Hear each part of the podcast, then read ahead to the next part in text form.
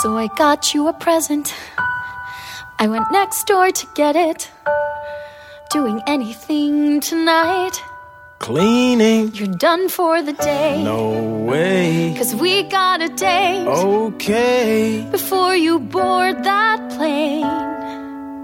I owe you a bottle of cold champagne. No. Damn, the bottle's all sweaty and everything. You went and got this. Pop the champagne. I don't know if we have coffee cups or plastic cups. I already packed the cups. Tonight, we're drinking straight from the bottle. Usnavi. Yeah. Daniela told me what you did for me, and it's honestly the sweetest thing anyone ever did for me. What can I say or do to possibly repay you for your kindness? How do you get this gold shit off? Usnavi. Yeah. Before you go, leave town. Before the corner changes and the signs are taken down. Let's walk around the neighborhood and say Hello and welcome to Broadway Radio's. This Week on Broadway for Sunday, June 27th, 2021. And we're back. My name is James Marino, and on the broadcast today, we have Peter Filichia and Michael Portantiere. Peter is a playwright, journalist, and historian with a number of books. His columns appear at Masterworks, Broadway, Broadway Select, and many other places. Hello, Peter. Hello. Hello. Also with us is Michael Portantiere. Michael is a theater reviewer and essayist. He's the founder and editor of CastAlbumReviews.com. He is also a theatrical photographer whose photos have appeared in the New York Times and other major publications. You could see his photography work at followspotphoto.com. Hello, Michael. Hello. Hello. Well, the kids wrecked the place last week. While the three of us were gone, Matt and Ashley and Grace, they just tore it all up. I've got Duran Duran posters everywhere. it's, cr- it's crazy. Kid, they they actually probably don't even know who Duran Duran is. So Should we all should we all sing a chorus of kids from Bye Bye Birdie? That's very, very apt, Michael. We should have done that last week. So uh, I hope that you were able to, uh, listeners, tune in and hear what Matt and Ashley and Grace had to say about Oslo and uh, In the Heights last week. Um, uh, Michael and I are going to talk about In the Heights a little bit later, but most importantly, the most feedback that we got was there was no trivia last week. I so, see. Peter Filichia, Yeah. take it away. What's the answer to last week's trivia? Well, um, last week's question was a number of actors made a film that was turned into a Broadway play many moons later. Each of them was in the original cast of Broadway shows, some before the film, some after, in nine plays and three musicals. Well, the answer the film was 12 Angry Men, which eventually wended its way to Broadway. Martin Balsam was in Nowhere to Go But Up, a musical. John Fiedler was in A Raisin in the Sun. Lee J. Cobb in Death of a Salesman, E.G. Marshall in Waiting for Godot, Jack Klugman was in Gypsy, Edward Binns in Caligula, Jack Warden in The Body Beautiful, which was a Bock and Harnick show, the first one, Henry Fonda in Mr. Roberts, Joseph Sweeney in The Crucible, Ed Begley in All My Sons, George Voskovec in The Physicists, and Robert Webber in Period of Adjustment. I listed them in that order because that's how they were listed as jurors, 1 to 12 in the show. Paul Whitty was the first to get it, followed by Tony Janicki, J. Aubrey Jones, Jack Leshner, Dennis Spiegel, and Brigadude, who showed that he can indeed answer questions involving plays and not simply ones that refer to musicals. Okay, this week's question. This beloved three time Tony nominated musical performer married a man whose last name was the same as the first name of the town in which she was born. The marriage didn't last. The town has. Who's she? Who's he? Okay. If you know that, email us at trivia at broadwayradio.com. We'll let you know if you're on the right track. So I started off by saying, and we're back because last night on Saturday evening on June 26th, Bruce Springsteen brought his show back to Broadway and did what I'm going to call a soft reopening of Broadway. Um, because I, I think that they uh, specifically are, uh, you know, are doing a show that is a little bit simpler to do, a small cast and things like that, to understand uh, how to get people safely in and out of the theater. The St. James was packed, seven, 1,741 tickets sold, I think, is what they said last night. Uh, aside from the fact that they also told uh, the media that they were not going to publish grosses because the tickets for this are $850 and up. They really. Yes. So, um, I mean, I I don't feel bad for the mere three hundred dollar Hamilton tickets anymore. So, so, but Peter, you said uh, you walked by the theater and there was uh, some commotion. So, describe what you saw, and I can tell you what happened. Yeah, um, I, I was walking down um, to uh, Ganswood Street uh, from my 56th Street uh, manse, and um, uh, and I was amazed that there was so much commotion going on. There were police barricades and a lot of policemen around and all that kind of stuff to make sure um, it wasn't uh, a problem. But um, I, I was amazed to see that happening. I I, I saw signs, but um, they were turned the wrong way when I saw them, so I didn't even know what it was about. But there was a lot of, um, and this was about mm, seven thirty, something like that. Um, but uh, good lord, um, what was it, James? Well, uh, it turns out that um, in order to see Bruce Springsteen uh, in the St. James up and close and live uh, yesterday and for the next uh, couple of uh, months that he's going to be at the St. James, you have to be fully vaccinated. And these were anti vax protesters that were um, very loud. Uh, outside of the St. James Theater Wow. and taunting people going into the St. James Really? Theater Oh. and people coming out of the St. James Theater, but it seems that it was mostly taunting and there was no, nothing physical about it, and they were very loud. But um, interesting that uh, you know uh, it, it's shocking because you know vaccination cards are selling on the internet for three three hundred and fifty dollars, but if you Wait just a minute, you mean like fake people ones, who uh, fake Yeah. ones? Wow. So if you uh, you know. You- you can get the shot for free and just get your free card, but okay. Um, so that's what was happening at the St. James. I don't know if this is going to be an ongoing thing or if it was just last night for the Sure. cameras because the media was there to report on the opening. Uh, and uh, New York Times wrote about it, uh, and uh, a few other outlets had gone. I think that uh, Peter Marks was there, and David Gordon was there, and a few of our uh, our other uh, first night friends uh, were there to review it, and um, it seems that Bruce has changed up the show just a bit. It's mostly the same, uh, with some uh, updates in in the middle there. So, uh, um, you know, it's a good a good way to get the logistics and Broadway back in front of people, and it seemed to go off without a hitch last night, and so good for everybody involved. I hope that it. Well, I hope it- that they're learning. Wow, it's, uh, is I'm I'm surprised though. I I didn't think there'd be so many people in our neck of the woods who would uh, feel that way uh, enough to make a protest.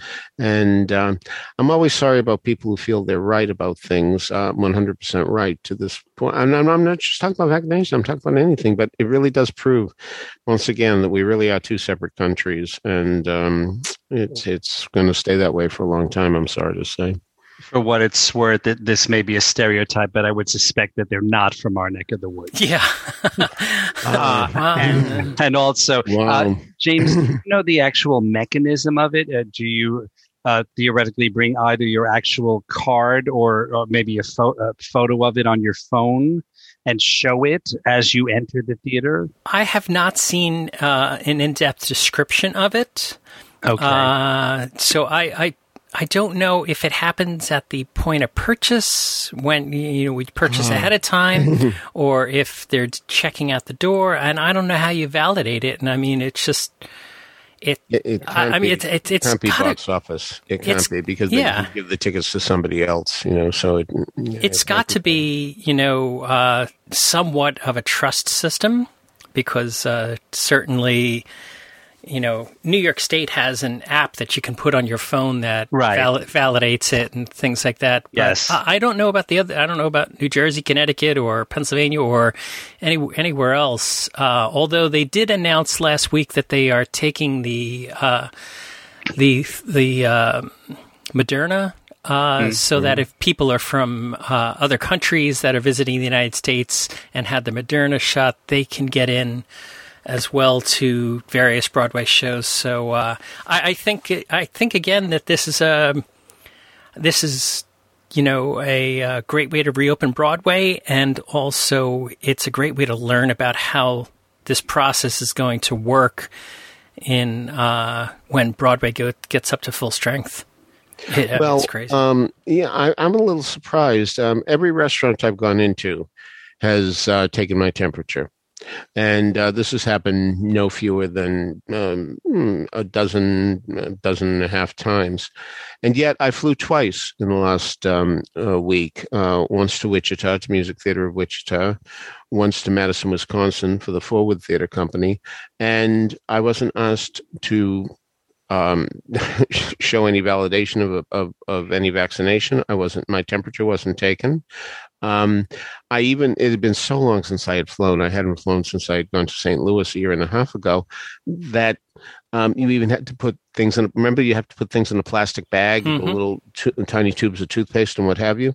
I forgot to do it, and, and only later did I realize I had forgotten to do it. But nobody questioned me on it. Um, and again, we are talking about um, a total of four flights, and um, where this would be relevant. And I was very surprised that there was none of that. Once it occurred to me that they didn't look for my little plastic bag um, with toothpaste, etc. So it seemed to me that the um, airlines were kind of relaxed compared to so many other things that I've uh, been involved with. Hmm. Yeah, it's. Uh, I think that the airlines are start to starting to get back up to speed as well, and the TSA. Uh, Well, the airports were packed. I mean, you you, you can't go to Wichita and Madison directly um, from New York, um, and so uh, I flew to Houston first to go to Wichita, and on the way back, I flew to Dallas. And for Madison, uh, it was Charlotte both times, and every airport looked like it was pre-pandemic. Everyone. oh, Peter, it's Houston, not Houston. I've often wondered. I've often wondered if that was an immigrant thing. You know that it really was Houston, and um, they I'm sure. it. So- I'm you think sure. so too? Yeah, I think so. yeah. Uh, That's what I've always assumed. kind of So, New um, Yorker do you call yeah. yourself?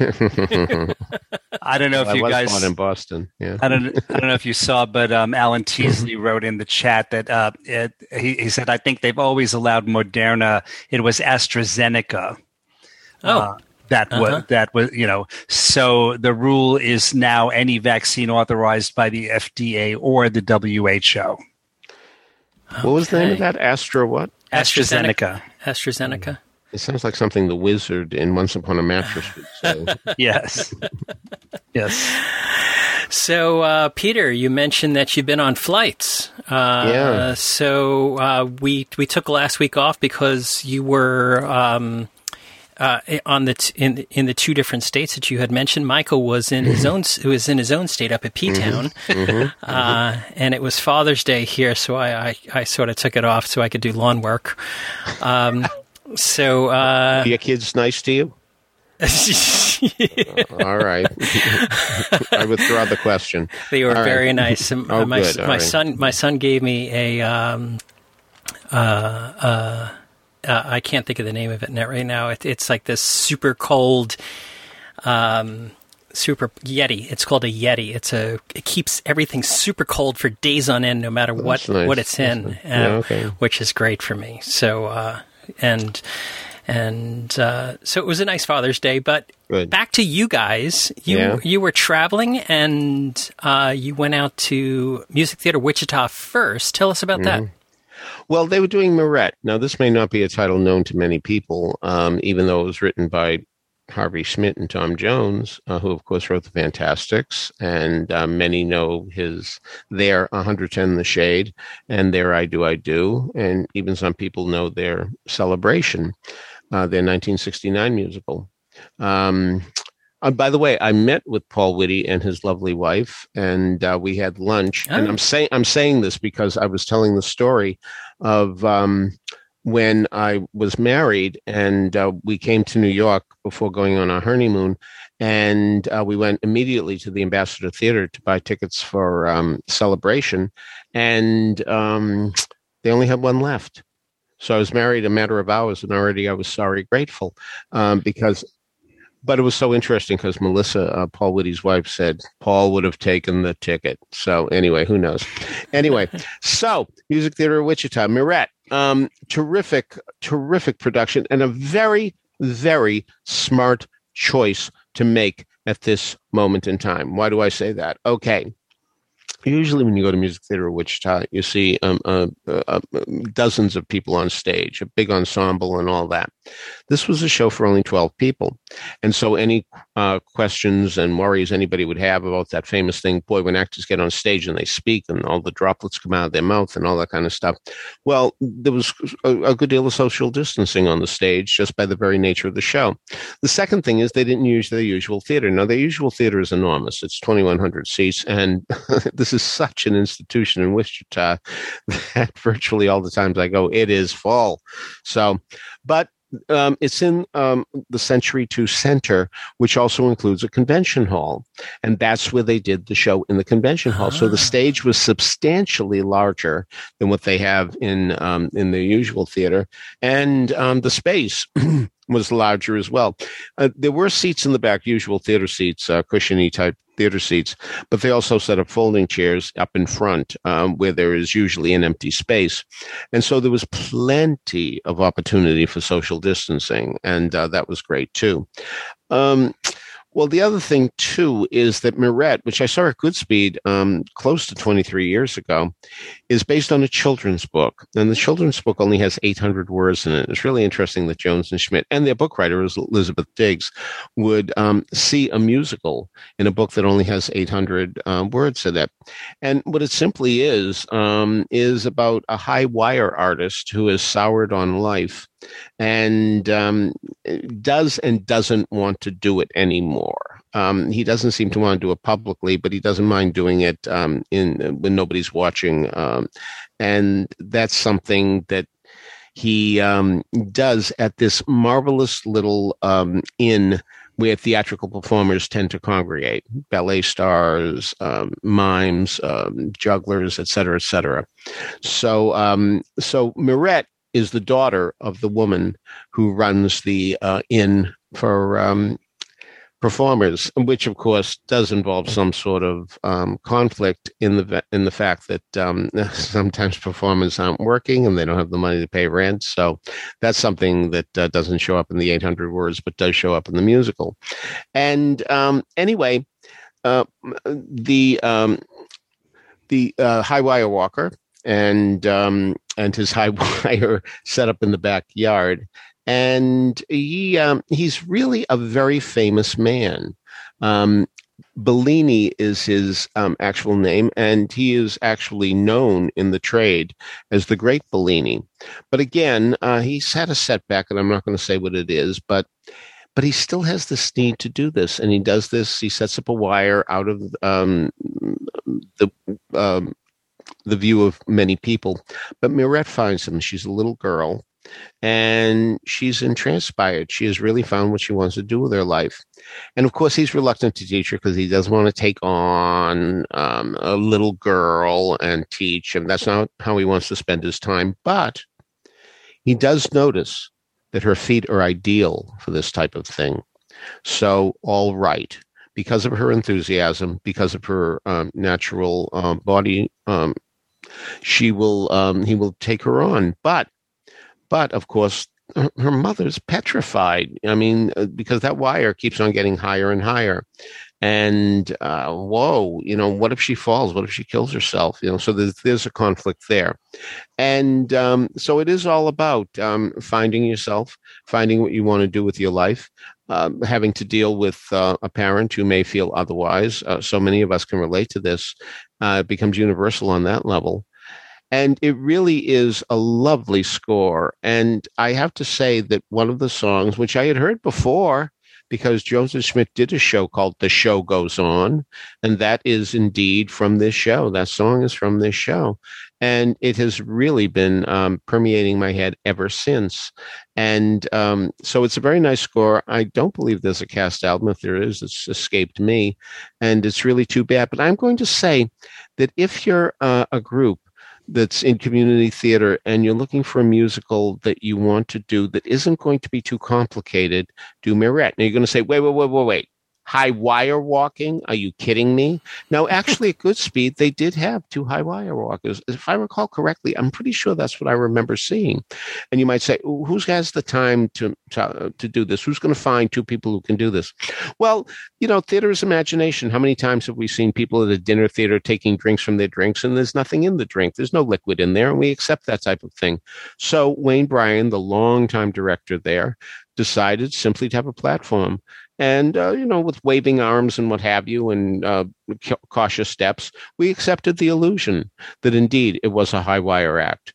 And you know that's quite fine. Uh, it certainly served i don't think anybody lost anything. I don't think anybody felt that they were cheated for not having um, people actually on high wires. I mean if you want to do the show and you do have people of this ilk uh, you know uh, so much the better but i don't think it's necessary and um, so Mirette is something you should really look at. And I'm very, very proud of Wayne Bryan, who makes so many smart decisions, so many smart decisions, and has during his period of time there. He'll be leaving eventually. Um, he wants to retire. He wants to go to Palm Springs. He wants to go back to California, where he's from. And um, he's hired a marvelous man um, named Brian J. Marcum, uh, who has done choreography there. And I've seen his choreography, and it's really quite terrific. So I do believe musical theater, of Wichita, which has had a glorious past, is going to have a wonderful future as well. Now, again, you know, it's so hard to convince people that Wichita, Kansas would have this jewel, but it's really true. And what's really wonderful as well, of course, is anybody you talk to who's been there, and that includes people like Kristin Chenoweth, who was one of the Beetle Deedle D two ladies once upon a time, will tell you how marvelous Wayne Bryan is as a human being as well as a director. And I'm I'm assuming that's going to um, influence and continue with uh, Brian J. Marcum. And um, so I wish the company well as um, as as Wayne um, um, leaves. And um, but a lot of smart decisions have been made by him um, during those uh, years, and um, this was one of them. Uh, it, you really couldn't have a better show to start post pandemic. Um, Peter, if uh, if Mirette were to come to Broadway, directed by Julie Taymor and John Doyle, they would have the high wire and be playing the instruments as they cross, which uh, could make for some sort of Cirque du Soleil uh, crossover yeah, you know, I mean, really, uh, Cirque du Soleil has had a couple of problems here and there, and uh, yeah. who knows? Maybe they should have Mirette uh, in one in a small space in a black box uh, uh, happening while they're doing their other shows. But yes, if there's anybody in Cirque du Soleil who is uh, who is interested in being in a musical, this would be a very good uh, vehicle for uh, these people. Uh, lovely, lovely score, though. I hope it does get a cast album somewhere along the line. You know, Honk didn't have a, a, um, an album um, until Music Theater Wichita did one, and um, Good News, which then which Wayne and Mark Madama resuscitated uh, they made an album as well, a Good News, the 1927 musical, which has gotten a number of productions as a result of their um, massaging it and um, and taking it uh, in, into a new era. And um, it's um, so we have two albums at least from them. There may be more, but um, I'd like to see a third jewel of the Triple Crown be Mirette. Oh, by the way, um, this young girl, you know, you need a young girl and to do this, and know, Caitlin Lemon, that's her name. Caitlin Lemon, I'm telling you, uh, it, she just had such assurance. It was, uh, again, I, I, always come back to this. Carl Wallnau, who runs the uh, Centenary Young Performers Workshop out in uh, Hackettstown, New Jersey, who does very ambitious shows there. With, well, Michael Blevins is really the guy who does them. Uh, Carl's the producing uh, artistic director there. But Carl says if you don't tell kids something is impossible, they just go out and do it. And Caitlin Lemon proved that so beautifully. She just did the show, and there was there was nothing self conscious about her performance whatsoever. Everybody else was uh, terrific too, and it was so nice to see um, Karen L. Robu, who's a star there. And uh, deservedly so. Uh, has actually played Rose and Gypsy. And when I talked to Wayne, and um, I mentioned the fact um, that um, I have an, a, a, new book uh, that I sold, um, which is called uh, the Broadway Musical Book of Dis- Debates, Disputes, and Disagreements. And um, what it's going to be is like who was the best Gyp- uh, Rose and Gypsy, and so. So he said to me, "Well, who is? Uh, what do you think uh, was the best one?" I said, "Well, you know, I, I, I, didn't see Ethel Merman; I was too young for that. But I did see Angela Lansbury. I guess it would be she."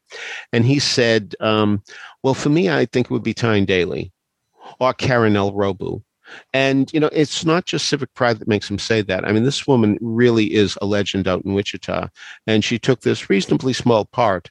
Um, and I'm sure because she was just hungry to get back on stage. But again, she was really quite marvelous. And, uh, and, you know, the guy who played Paul, I have to say, too, an actor unknown to me named Michael D. Well, it's D. Goros, Goros, I think. Uh, forgive me if I'm getting it wrong. But anyway, um, he had a marvelous duet with her. Um, it's called um, She Isn't You. And the point is, um, the mother says uh, to him, She isn't you. You can't uh, think just because you're a high wired person that uh, she can be. And he says, Well, she isn't you either. You know, and it's a terrific, terrific battle song um, that musical theater is famous for and it's done tremendously well here. So, um, but it was so nice to hear Wayne actually say Tyne Daly and Karen L. Robu. Um, and I didn't see that gypsy. But um, boy, um, now I'm wishing there were a time machine where I could.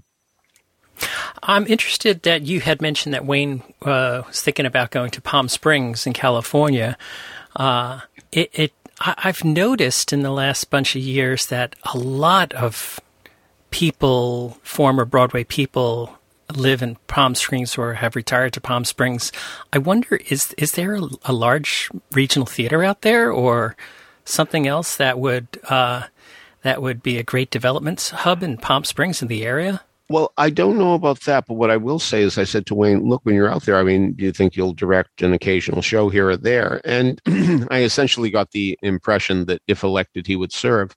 Um, but um, I'm, I'm, he didn't specifically mention um, uh, uh, the Palm Spring uh, Repertory Theater or the even the Palm Spring Mask and Wig Club. I mean, I have no idea. Uh, but yeah, I think my buddy Luke Yankee, um, uh, who just had a, a, production of his play in Austin, Texas, Marilyn, Mum, and me. Um, Marilyn is Marilyn Monroe, Mum is Eileen Heckart, and me is Luke Yankee, um, uh, where he got a tremendous reception up there. I've seen a, two readings of the play. It's terrific beyond belief. But anyway, and wonderfully cast. Um, the the people who are in the roles are just perfect for them. So um, all things considered, I think we're going to see that play. But I know he's in Palm Springs, so that um, that is one more um, uh, indication that that's that's a place where um, uh, theatrical people are. Looks like there's a McCallum Theater in Palm Palm oh, Desert, yeah? Calif- California. Is that the same thing? Uh, I don't know if it does in the Springs. Know. yeah, yeah. Uh, Maybe so, some of our listeners can tell us who's out in that neck of the woods. Parenthetically, I was uh, out last night with uh, a small group celebrating the birthday of Michael Lavine, uh, the wonderful pianist and vocal coach and music archivist, et cetera, et cetera. And in the group was uh, Michael, myself, uh, Christine Petty, our friend Janet Finale, and Jim Morgan from the York Theater oh, Company. Uh-huh and somehow we got talking about Jones and Schmidt. Of course, Jim has worked with them very closely, mm-hmm. and that's where the show goes on was was done. Uh, so we were reminiscing about them, and of course, Harvey has been gone for several years now.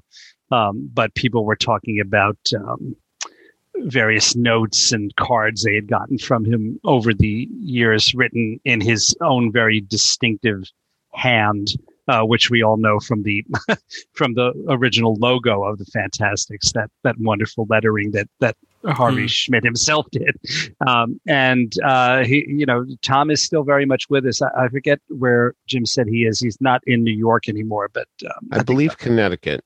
Uh, but it's funny you mentioned that handwriting because um, um, Harvey Schmidt used to send out Christmas uh, presents of um, LPs Right. of his of his playing piano music, and um, to see "Merry Christmas" to Peter Filichia in that specific handwriting was enough to get it framed. It's right under my Prettybelle poster.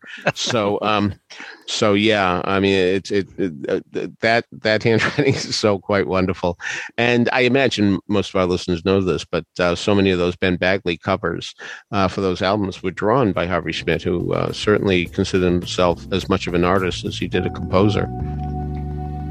This week on Broadway is being sponsored by Audible. As you probably know, Audible is the leading provider of spoken word entertainment and audiobooks, ranging from bestsellers and new releases to celebrity memoirs, languages, business, motivation, and now podcasts. We have highlighted Audible's work a number of times on Broadway Radio, and as a listener to Broadway Radio, you know that Audible has been supporting the development of new works through their Audible Theater initiative. So I think that the combination of Broadway Radio listeners and Audible Plus is a perfect match. With Audible Plus, you get full access to the Plus catalog, which is filled with thousands and thousands of select originals, audiobooks, and podcasts, including ad free versions of popular shows, as well as exclusive series. Audible has so much for you to listen to. Just a few recommendations you can find are My Broken Language by Quiara Alegría Hudes, Hamnet by Maggie O'Farrell, Mike Nichols' A Life by Mark Harris. These are three great lessons, and there's so much more. Audible Plus connects you to a ton of content that entertains, inspires, and informs. It's easy to find just the right listen, whether it's comedy, romance, suspense, true crime, science fiction, or fitness and wellness. You can even squeeze in a workout or guided meditation without having to go to the gym or a class. Visit audible.com slash Broadway Radio or text Broadway Radio, all one word lowercase, to 500 500 to start your free 30 day trial. We'd like to thank Audible for sponsoring Broadway Radio. So, uh, Michael, when you went out with uh, the other Michael last night, did you guys walk all the way up to the heights? Well, uh, no, but actually, we did see the movie together on a pre- Oh. on a previous occasion at the uh, at the IMAX at Lincoln Square. Uh, we want to uh, throw in here that we might be doing some In the Heights spoilers during this section, so you might want to, if you don't want to hear the spoilers, skip ahead uh, 10 minutes or so. Yes, thank you for that. I, I I mean, there. I loved the movie. There are so many interesting things about it, but um, And you saw it how many times? well, let's see, three. wow. Three times. Yeah. Oh, what an endorsement. Is it IMAXed? Uh, well, you know, it's interesting you asked that because it's not technically IMAX, but the thing is, if I understand IMAX correctly, in the days of film, you know, actual film, Yeah. um, IMAX was IMAX because it was uh, the film itself was like many times the size of actual 35 or even 70 millimeter film Ah. and therefore it had tremendous resolution and so they could show it on like a screen the size of a wall and it would look amazing Do whether you it was- know? Uh, do you know that we have a listener who is world known for his technology in in theatrical film? i did uh, not but he can m- maybe weigh in on this because what I was about abs- so Rob Johnston, one of our our listeners, who's usually here on Sunday morning, but is not here this morning, um, he has been flown all over the world to fix projectors and set up movie Wow. theaters all over the world. Oh, mm. um, and he would know exactly how to do this. So, Rob, you might might want to weigh in. We'll we'll expand upon the IMAX experience next week. i had no idea he did that that's great yeah, yeah, Uh, yeah, but anyway, so my point is that I, I think that, um, but now that everything is digital, uh, I think basically all movies have that as much resolution, in, uh, if not more, than an IMAX film Mhm. used to have because it's all you know, there, it, it's like 4K and 8K and all this stuff. So I think uh, that in that sense, IMAX doesn't really mean anything anymore, uh, unless I don't understand it correctly. um, so maybe Rob can help explain that to us. So, uh, in the Heights, uh, give us your review. You already said you loved it, and you saw it three times in the last couple of weeks. So, tell us more. Yeah, I'd love to discuss it with. Uh, so, I guess Peter has not yet seen it, but James, No. you have, correct? Yes, that's Yeah. correct. Yeah. All right. Well, um, uh, so again, we're going to we're going to go right in with the spoilers. All right. So if you don't want to hear, uh, please feel free to skip ahead. Um, the movie has a framing device that the show did not have. The basic situation of the movie is that there's this character Usnavi um, who is from the Dominican Republic, and he thinks he wants to go back. Uh, he's living in uh, in Washington Heights, but he thinks he wants to go back. Uh, he has beautiful memories of the Dominican Republic when he was a child, and he has, I guess, you know, a love hate. Um, uh, let's not say love hate, but a mixed uh, mixed feelings about where he lives now, as I think all of us do who live in New York City. Um, so he thinks he wants to go back, and uh, that that is a through line through the the entire movie and the show until at the end he realizes that basically home for him is now where he is now. Uh, so uh, this was very effective in the show and in the movie. But in the movie, they have a framing device. It starts with him talking to a group of young children, uh, apparently in the Dominican Republic on a at a bar on a beach, um, and the bar is called El Sueñito, which means little dream, if I if I'm correct. Um, so uh, so when the movie first started and I saw it the first time, I thought, oh, I guess maybe they made a major change in the plot of the show, and that he does he does decide to go back to the Dominican Republic. But then it turns out um, at the very end of the movie that he's, he wasn't in the none of these people were in the Dominican Republic at all. They uh, are actually sitting in uh, the bodega that Usnavi runs in Washington Heights, uh, wh- which uh, eventually winds up with a painting a, a huge mural of the Dominican Republic on the wall. So it's kind of a, um, a fake out for the audience. I, I do not know why they put that in. The thing I like about it is that he um, it allows this framing device of him talking to these young children and telling them about all of these characters uh, in the heights and and that makes it a little easier to uh, introduce all the characters and it helps with the exposition uh, and i also love the idea of him uh, you know sort of passing on oral history of all these wonderful characters to these very young children. But um but i don't know why they need they felt they needed to fake the audience out uh, and have us think that he did in fact go back when he doesn't. Um so james i'd, love your thoughts on that specifically. So, uh, yeah, I mean, I was I was a little bit thrown by that, and uh, Paul Whitty mentions in the chat that he was uh, very angry that uh, he he was uh, thinking that it was not going to be a happy ending at the end, where you know that that Usnavi stays in, in Washington Heights, um, because I think that they were trying to lead us down that road and make us Yes. think about how that. My my my thought about this is that. Um, is that I re- was really impressed by the director Jon Chu.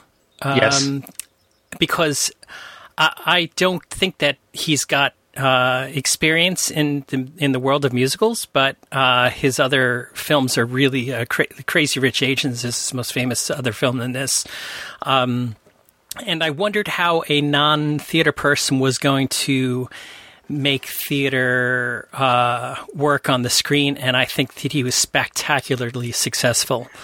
Uh, and and it made me wonder in the beginning when I saw this that he was, uh, you know, seemingly uh, in the Dominican Republic in the DR. Um, that oh wow, uh, this is going to be a train wreck. But they they you know you got to trust the professionals. They, they they they made it they made it really work. So I, I thought that um, I thought that it it if you had seen the stage show before, Mm-hmm. that uh, it w- it might have concerned you. I think uh, Peter, w- were there twelve hundred performances, fourteen hundred performances on Broadway, or It was, so? it was. I think it was eleven hundred something.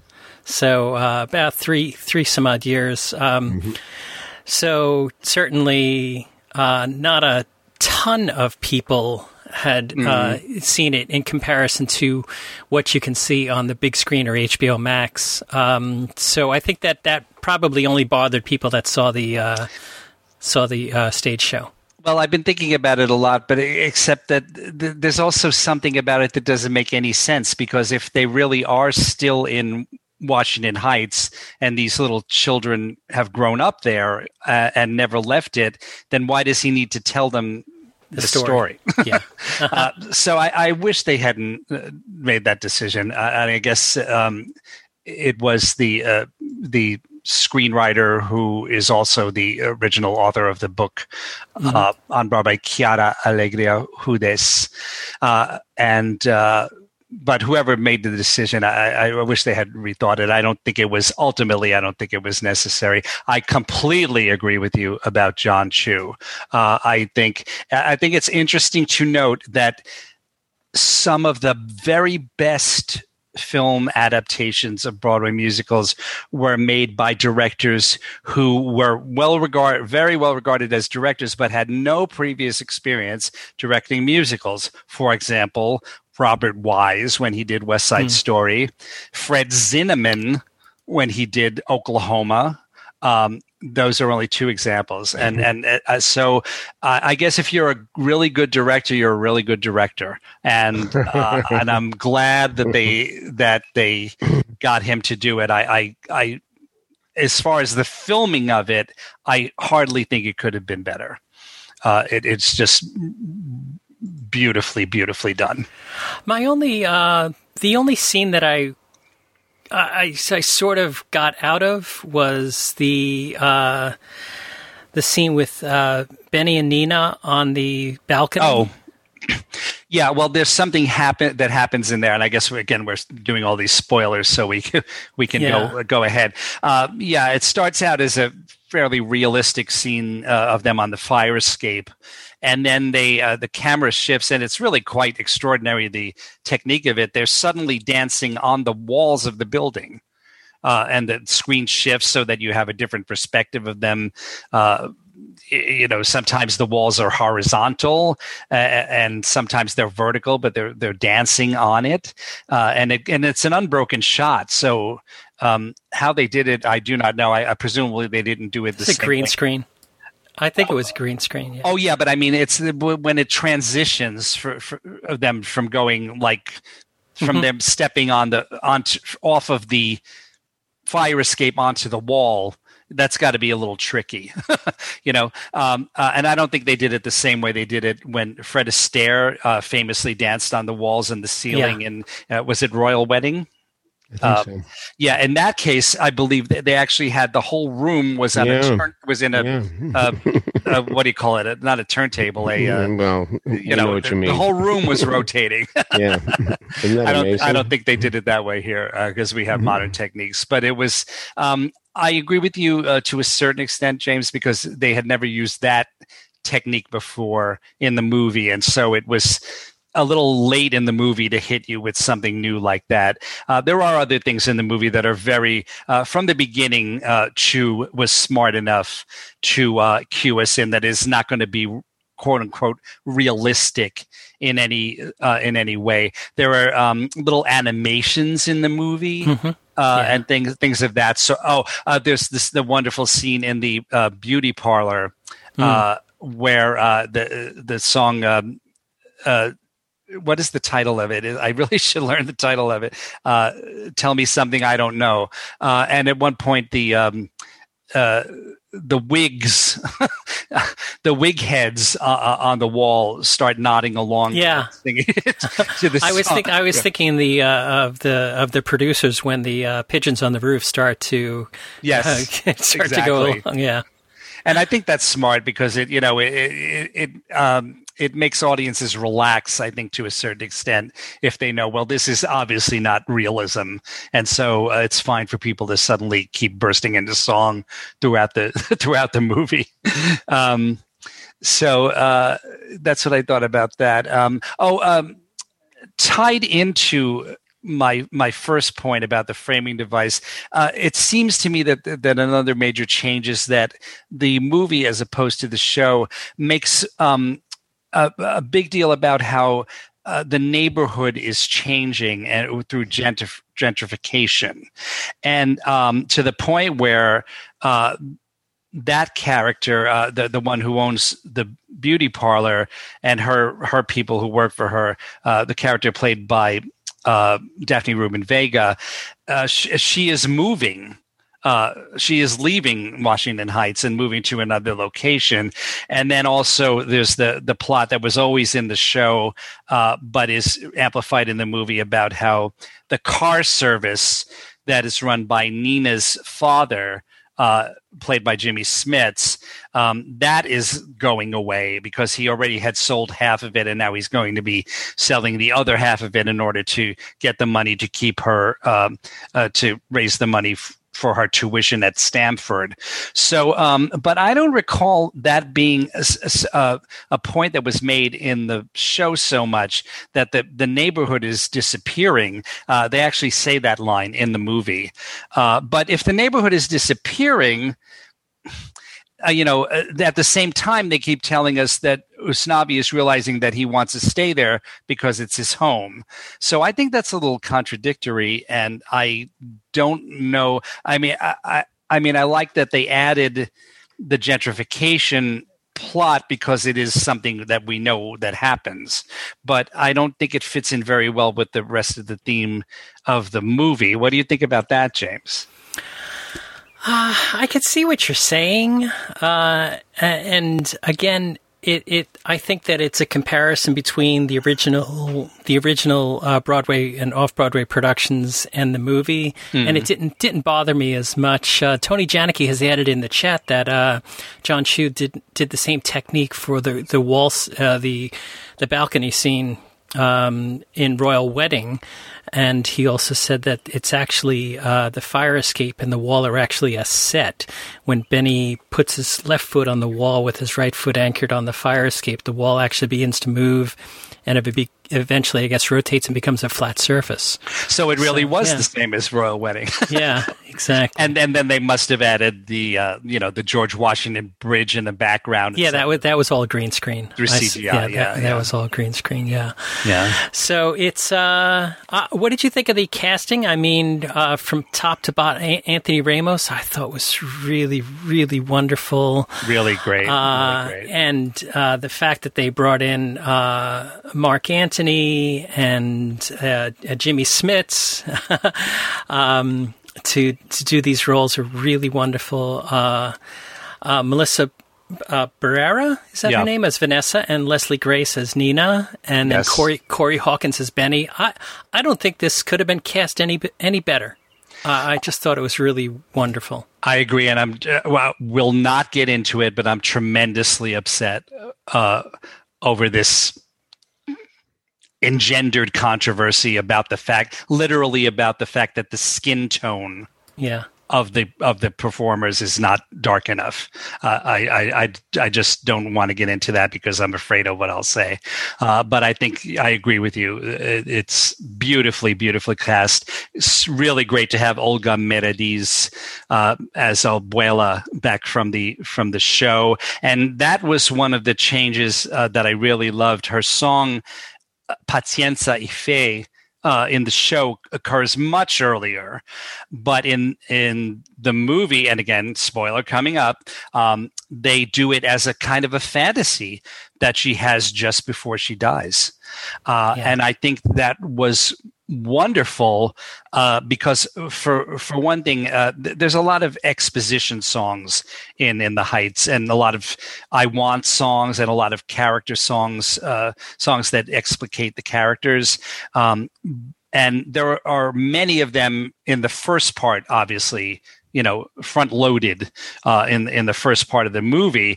Um, so by moving Paciencia y Fe to almost almost the end, um, that that moved it out of that cluster of of those types of songs at the beginning. And it also was very very effective the way they filmed it and especially the end of it um, as as really her um, you know her vision of uh, of of that that she's going on to uh, you see the white light at the at, at the end yeah. of the tunnel um, pretty much. Uh, I, I, thought that was beautifully beautifully done. I've never seen that tunnel look better. That I think that was the actual tunnel up at 181st Street on the A train. You know have you ever been in that tunnel no, but they all didn't. They also use. Um, isn't there a staircase they use that's yeah. famous? Mm-hmm. Yeah, sure. So, uh, all right. Well, we're actually uh, running very far behind. So let's. Do you have one more thought that you need to add in before we move forward? Oh, um, yeah. Uh, just one other thing that I did like is they changed the the way that the revelation of the winning yeah, lottery ticket, ticket yeah. mm-hmm. occurs, and I think uh, I, I don't need to explain that. I guess I, yeah. if you, um, I'll, I'll, save that for you, you know for you to see the movie. But I think that that was extremely effective. At first, I didn't know if I liked it because it's very different from what happens in the movie. Um, in the movie it happens much earlier but in the i mean i'm sorry in the show it happens much earlier but in the movie it's it's quite near the end and i thought it was all the more dramatically effective for that reason.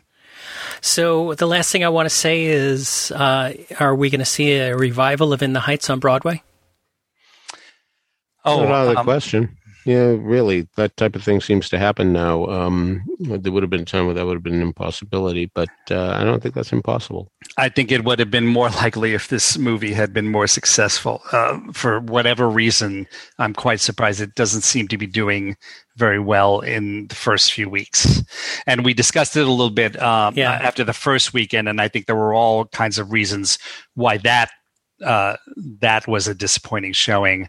But it's I just glanced at IMDb and it looks like it's not really uh, it hasn't really hit yet. Well, on the other hand, uh, certainly uh, the movies of Chorus Line and Phantom and Cats were terrible disappointments. Um, so uh, maybe people would rather see In the Heights on Broadway. Who knows? Hmm. So, Peter, hmm what are your seven deadly sins? well, I don't. Uh, uh, oh, that takes a much longer time to, uh, than we have. You say we're running late, and now you okay. want all these confessions. Um, uh, friends, what he's referring to is the fact that there is a, a, a show called Seven Deadly Sins at 94 Gansevoort Street and it sounds like it's going to be terrific because um, uh, it's going to be an outdoor things. Uh, so don't expect this is going to run into the dead of winter. You literally are going to sit on folding chairs in the middle of the street. The streets are blocked off, of course, and you are going to watch um, uh little playlets, seven of them, well, eight really, because there's an introductory one, um, in, in, in front of store windows. The, and inside the store window, um, you're going to see um, people people acting, and uh, they're going to represent uh, those seven deadly sins. So uh, there's a storefront for gluttony and a storefront for pride, etc., etc., etc. So um, so uh, I, am very glad it's going to be um, at Gansevoort Street, um, 94, which is pretty pretty far west. And so as a result, on these hot summer nights, you're going to get a nice breeze from the river, and that's going to help tremendously. But um, for those of us who love to see theater off the beaten path, uh, we're on a beaten path, literally, and uh, as as we sit there. So I'm looking forward to this hit, and um, we'll we'll see what happens. This sounds quite a, a, lot like that show I saw at St. Ann's Warehouse a few years ago. Was it called Hell House? I didn't see it. Um, yeah, and I guess it's a, it's a tradition where you, you go through. Um, it's a, a, tradition in like religious communities um, where they act out the uh, the seven deadly sins, and Do it's supposed really? to wow. dissuade you. You know, you see you see what's what's happening to these people who sin, and it and it makes you a better Christian for it. I see. I see. so, uh, Peter, you also had mentioned that uh, not only did you go to Music Theater Wichita, but you also headed to where was it? Madison, Wisconsin. Madison, that's right. The Forward Theater Company. Yeah, really. Um, it was a terrific experience to uh, go out there. And uh, the reason I went out there, to be perfectly frank, is because they had a monologue competition. And I entered. And um, I was one of the 12 selected, I'm happy to say. And um, it was a terrific experience. They're so nice out there and there's so much talent. Um, whoa, um, I didn't see a, a, a single uh, lemon in terms of, uh, I shouldn't use that term since I was just praising Caitlin Lemon. But um, anyway, um, I didn't see a single bad performance of any of the 12. So, um, but wow, what a nice organization they have out there. It really is a terrific, terrific thing. And um, a, a, a, wonderful woman named Marie Kohler directed my monologue with a gentleman named uh, Jim Pickering, and uh, a terrific actor. And it really was quite nice to see it come to life. Um, frankly, the play was inspired by Harry Townsend's Last Stand, which was uh, off Broadway um, before the pandemic, and you can still see some ads on bus shelters around town. And that play was about uh, an old man played by Len Cariou and his very adult son, um, who's probably in his 40s or even 50s, played by Craig Bierko, uh, and he's convincing um, Len Cariou that he has to go to a senior c- uh, citizens facility, um, assisted living, and uh, this man wants no assistance, but he goes. And you know, I, I, I mean, you know, I'm not getting any younger, needless to say. And um, the day will come, um, maybe sooner rather than later, when I'm going to have to face this problem. And and I am telling you, I am not going. Um, I am I am staying here. You know, I mean, you know, if they give me a room, I don't know. Both of you have been here. I mean, this stuff will not fit in a room. You know, there's a lot of books here. There's a lot of CDs here. There's a lot of uh, fill in the blank here, and you know, the thing is, if if I fall and I hit my head and it cracks open and I bleed to death, um, I'm going to be seeing these uh, things as I die. That's perfectly fine with me. So it's it's that's what the monologue's about. A guy who's being taken out uh, tells about being taken out to one of these places, and um, he convinces the boy that um, indeed the man that indeed um, he'd rather stay home. Now, what's the metaphor? Well, some years ago, um, I had a goal of seeing every major league team play in its own park. And I was uh, in Milwaukee, ironically enough, uh, not far from Madison, and uh, to see the Brewers play. And as I was going up to the box office, a guy rushed up to me and said, um, "Listen, do you need a ticket? Because um, my friend can't make it, and I'll sell it to you. I'll sell it to you uh, cheaper." And I said, "Sure." So anyway, um, so we sat together, needless to say, and he was saying, "You know, you know, here we are in Milwaukee County Stadium." And next year, there's going to be a brand new stadium, and I'm sure it's going to be beautiful. But you know, I remember when I was over there when Eddie Mathews caught that ball at third base that uh, changed the World Series. And I remember being over there when uh, I saw the All Star game. And um, so this is the metaphor I used uh, that uh, that our um, our senior citizen, um, Jim Pickering in this case, uh, talks about the fact he and the boy used to go to Comiskey Park and all the memories they had. And now, whenever they go to the new Comiskey Park, yes, it's shiny and bright and cleaner, and the restrooms are better and what have you. But, but the real bottom line is that it they don't have the memories there. And so, just as the guy in his home has the memories, if he winds up going to a room in a senior uh, senior citizen facility, the memories aren't going to be there and it's not going to be the same. So at the end of the monologue, uh, the son turns around and drives him back home. So that's what Old Comiskey Park is about. And um, but really, what a terrific organization that they have there. Um, uh, uh, this is a theater, of course, I had never heard of. Um, I'd never been to Madison, Wisconsin, uh, which is a lovely little town. There's a, a, an arts district that uh, really is terrific to see, and um, as as um, Marie said, um, it, it, reminds you of Harvard Square because she's um, um, a Harvard Radcliffe graduate, and so is Jennifer Uphoff Gray, who uh, runs the theater and whose niece appeared in one of the monologues. And uh, Madison Uphoff is her name, and she um, said to me beforehand, you know, I I, I know there's going to be cries of nepotism, but wait till you see this girl. well, if I had a nickel for every time uh, somebody has said to me, "Wait till you see," um, I could buy a ticket to Bruce Springsteen uh, first row uh, orchestra. But oh my God, this girl is just a, uh, going into her senior high school. You'd never know it. Listen, I'm telling you right now, this is the first time you've heard the name Madison Uphoff. You're going to hear it plenty of times in the future. So, um, so really, so a very nice experience out at um, Forward Theater uh, Company in Milwaukee, um, Madison. Sorry, and um, uh, uh really, uh, I, I hope to keep in touch with this theater as time goes on. Great. So, uh, Michael, we haven't talked about your vacation. You went up to Provincetown and you uh, tripped across a cabaret convention. yes, li- almost literally. I, I, had planned to go uh-huh. with my uh-huh. friend Eric Kennedy, who uh, is usually my traveling companion to P Town because he lives in Boston. Uh, so that makes things easier. Uh, and we planned to go anyway at this time. Uh, so I really didn't check in to see what performances would be there, and most of them uh, were just about to start. Uh, it's really uh, ju- the July Fourth weekend that the big um, performances start to kick in. But there was, uh, sure enough, there was this thing going on there called Broadway at the Beach, the 21st Provincetown Cabaret Fest. And that was a pleasant surprise to me because it was starring Sidney Myer. Ah. Yes, hmm. who is yeah. has been a fixture at Don't Tell Mama for decades, in addition to being uh, the booker there. Uh, and many, many, many people know him in that capacity. He's a great performer, um, and he was the star of this festival. But also, um, they had a lot of names that I don't recognize. I imagine they're locals.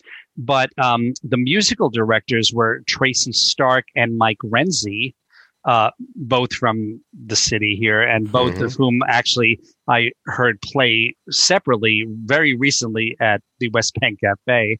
And um, the Lifetime Achievement Award recipient was Steve Ross.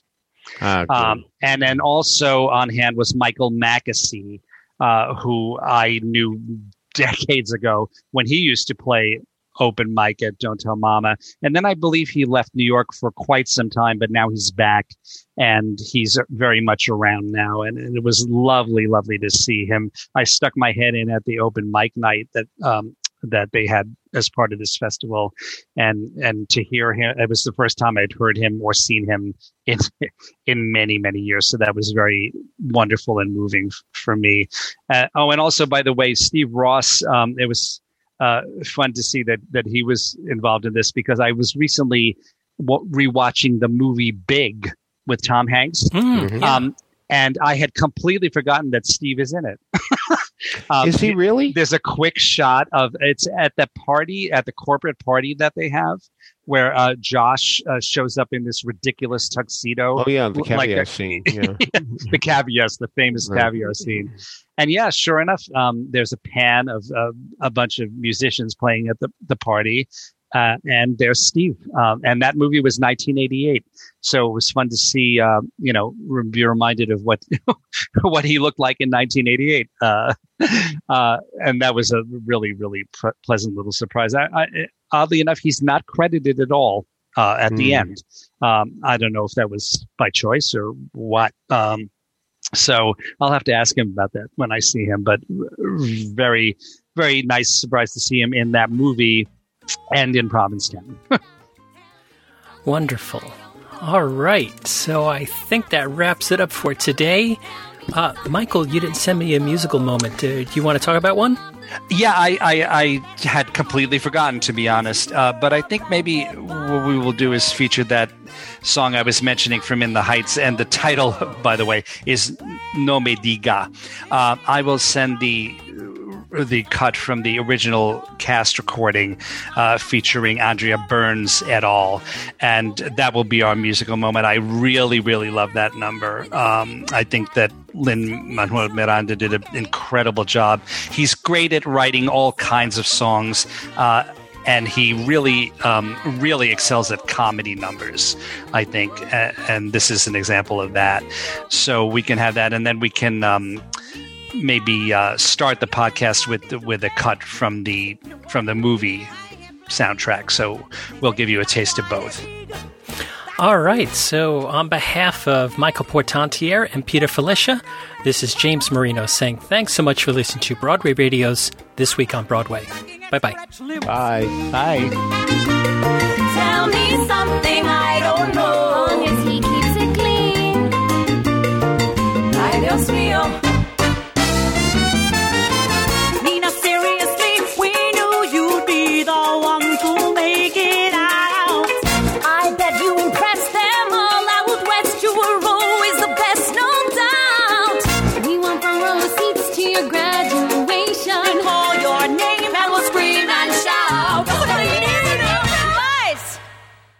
I dropped out. No me diga. I should go. Well, that's a chitty piece of news. That girl never quit anything. What the hell happened? I don't know. I don't know. I don't know. Can't say